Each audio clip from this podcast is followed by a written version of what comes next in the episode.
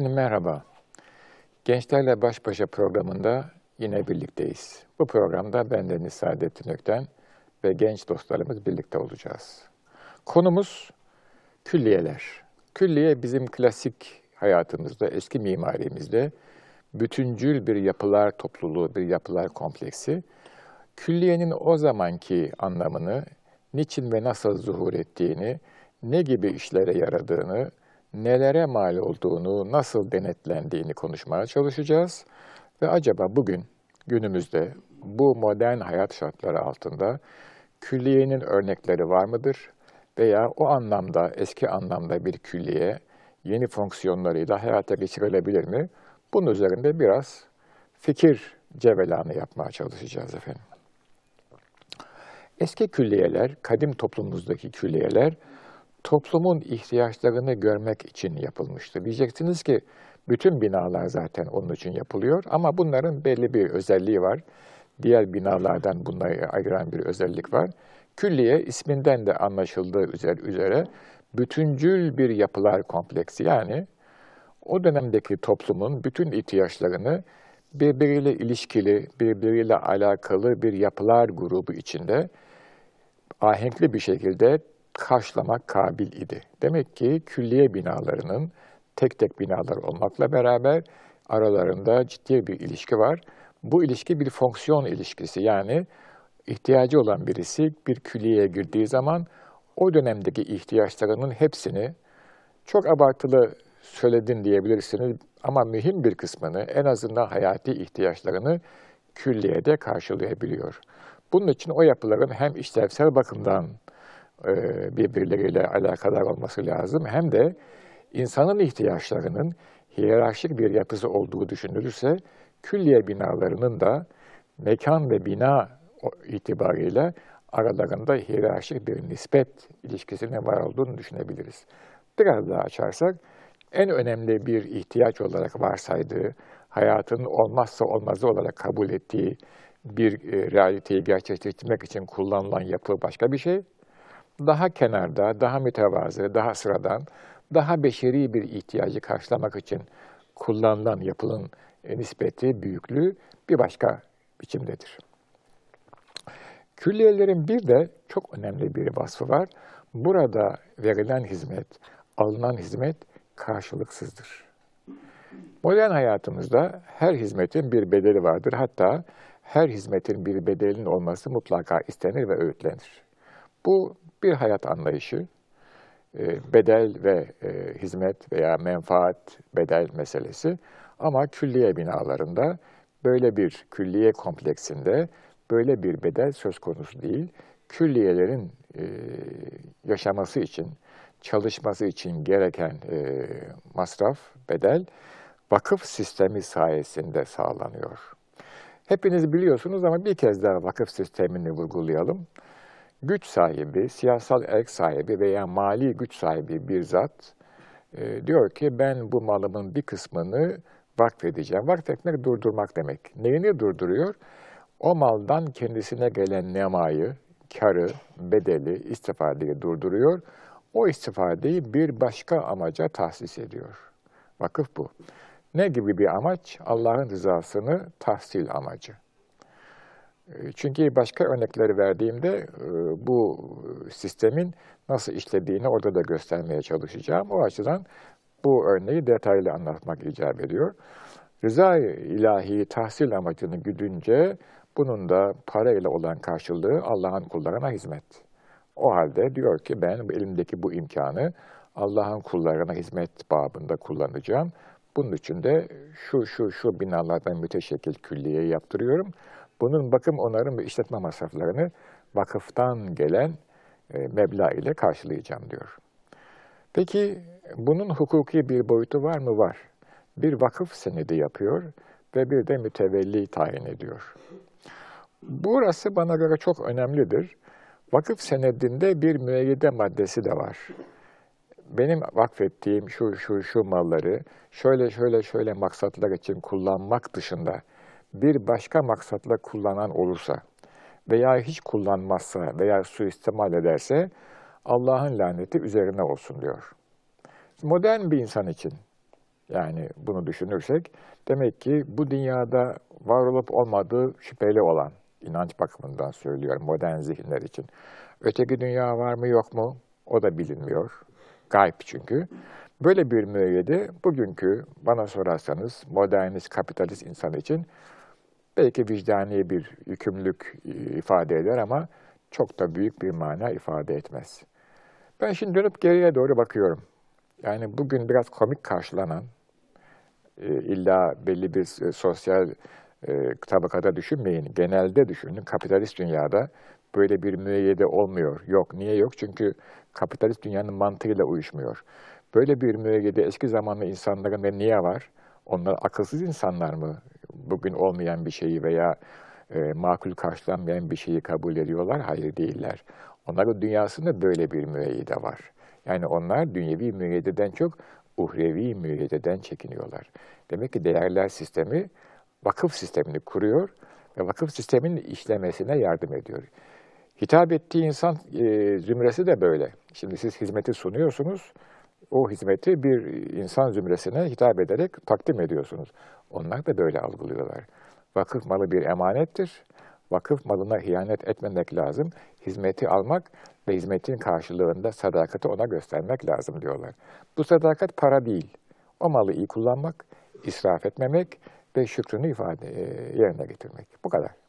Şimdi böyle bir sistem işte külliyelerin ana mekanizması. Yani külliye sadece yapılan bir bina değil, o binanın, o binalar sisteminin yaşaması, var olması ve e, hizmet vermesi için kurulan bir hukuki ve mali sistem arkasında ciddi bir inanç yatıyor. Şimdi aklıma geldi, onu da ifade etmekte fayda var. Bir köprü var e, Sırbistan'da. Drina Nehri üzerinde Drina Köprüsü. Bu köprü aynı zamanda bir roman. E, bir Sırp Ivo Andrić'in romanı. Köprü bir vakıf köprü.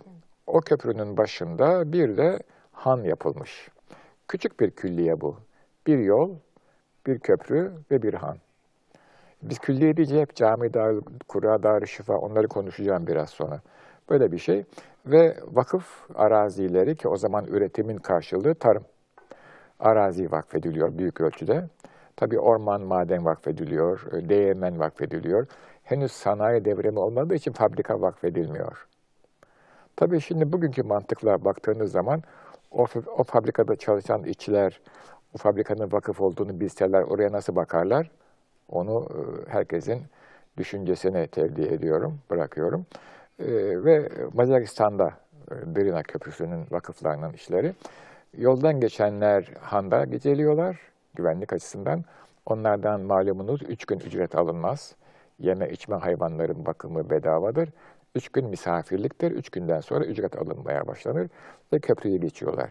Köprü bakım onarım altında daima bir hizmet var ve han çalışıyor. Ancak Macaristan elden çıkınca ikinci Viyana'dan sonra giderek tabii ki topraktan gelir gelmez oluyor ve e, han bakılamıyor ve kayboluyor, yıkılıyor, çöküyor. Köprü yalnız başına kalıyor. Köprü de bakılamıyor fakat o kadar sağlam yapılmış ki bugün hala var ama tabii şu anda e, geçen yüzyılda da köprü bakım görüyor. Ama böyle bir resim. Yani arkadaki sistem göçünce, arkadaki sistem devam etmeyince, zihniyet değişince külliyede değişikliğe maruz kalır. Şimdi burada önemli olan insanlığa hizmet etmek olgusunun, fikrinin bir değer olarak e, insanların e, zihninde ve gönlünde yer almasıdır. Yani hizmet dediğimiz zaman karşılığı olmayan bir şeyden bahsediyoruz.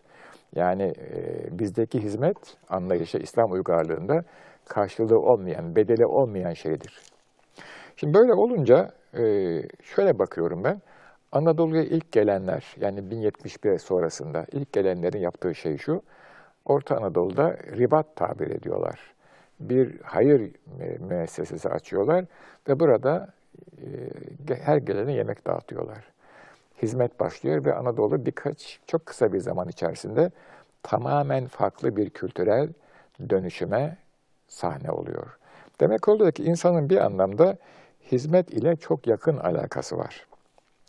Bu e, yemek ikram kültürünün ki bu da bir hizmet kültürü, Modern zamanlarda karşılığını ben hayatımda yaşadım. Amerika'da yaşayan bir Müslüman Türkiye, buradan e, bir dostu, bir hocası dedi ki sen orada bir mutfak aç ve her kim gelirse kimliğini sormadan yemek ikram et. Bu yapıldı ve o Türk'ün etrafında çok ciddi bir muhabbet halkası hasıl oldu. Demek ki hizmet, her yerde hizmet.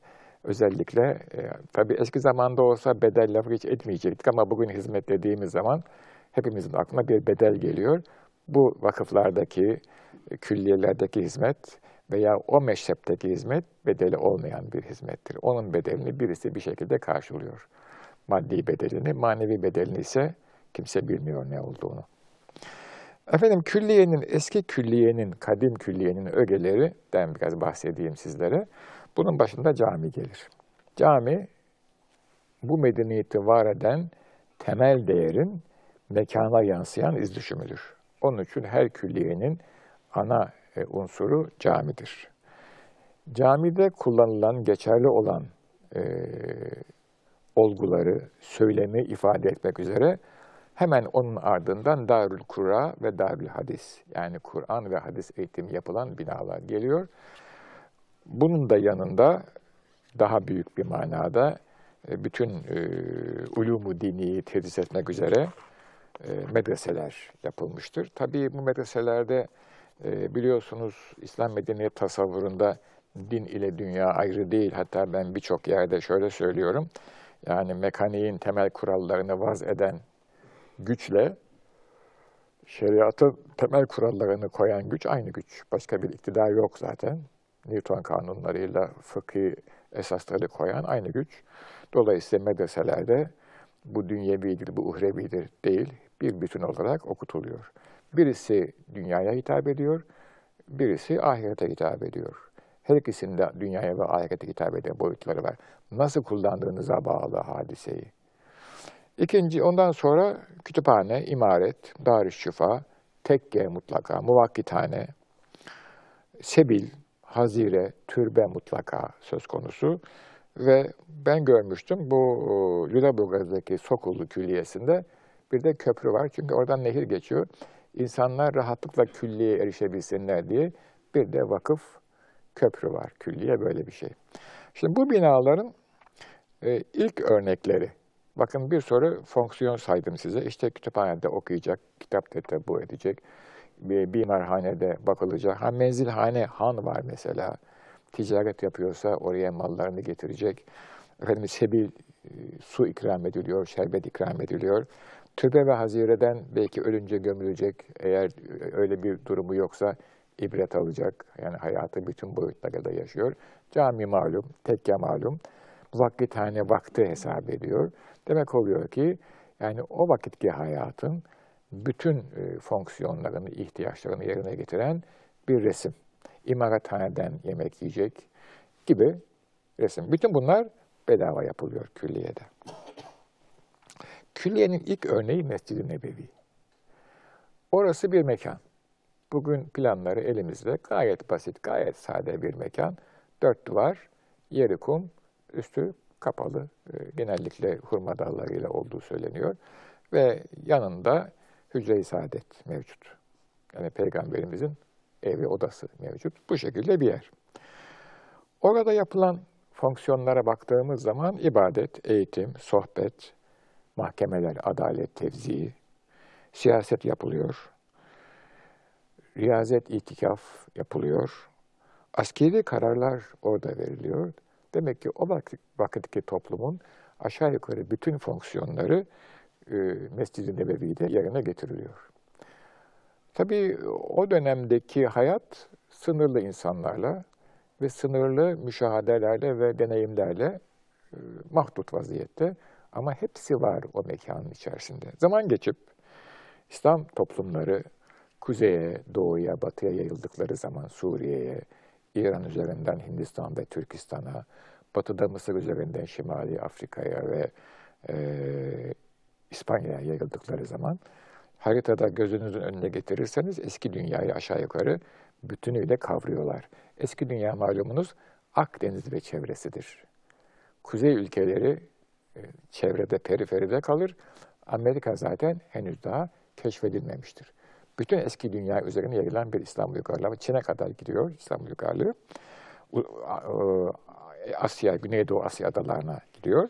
İşte o resmin içerisinde bütün bu fonksiyonlar oralara kadar gidiyorlar. Yalnız sayı artıyor. Nüfus kalabalık. Fonksiyonlar daha da renkleniyor. Mesela birçok kitap zuhur ediyor. Artık o kitapları mescitte saklamak mümkün değil. Onun için özel bir bina yapılıyor.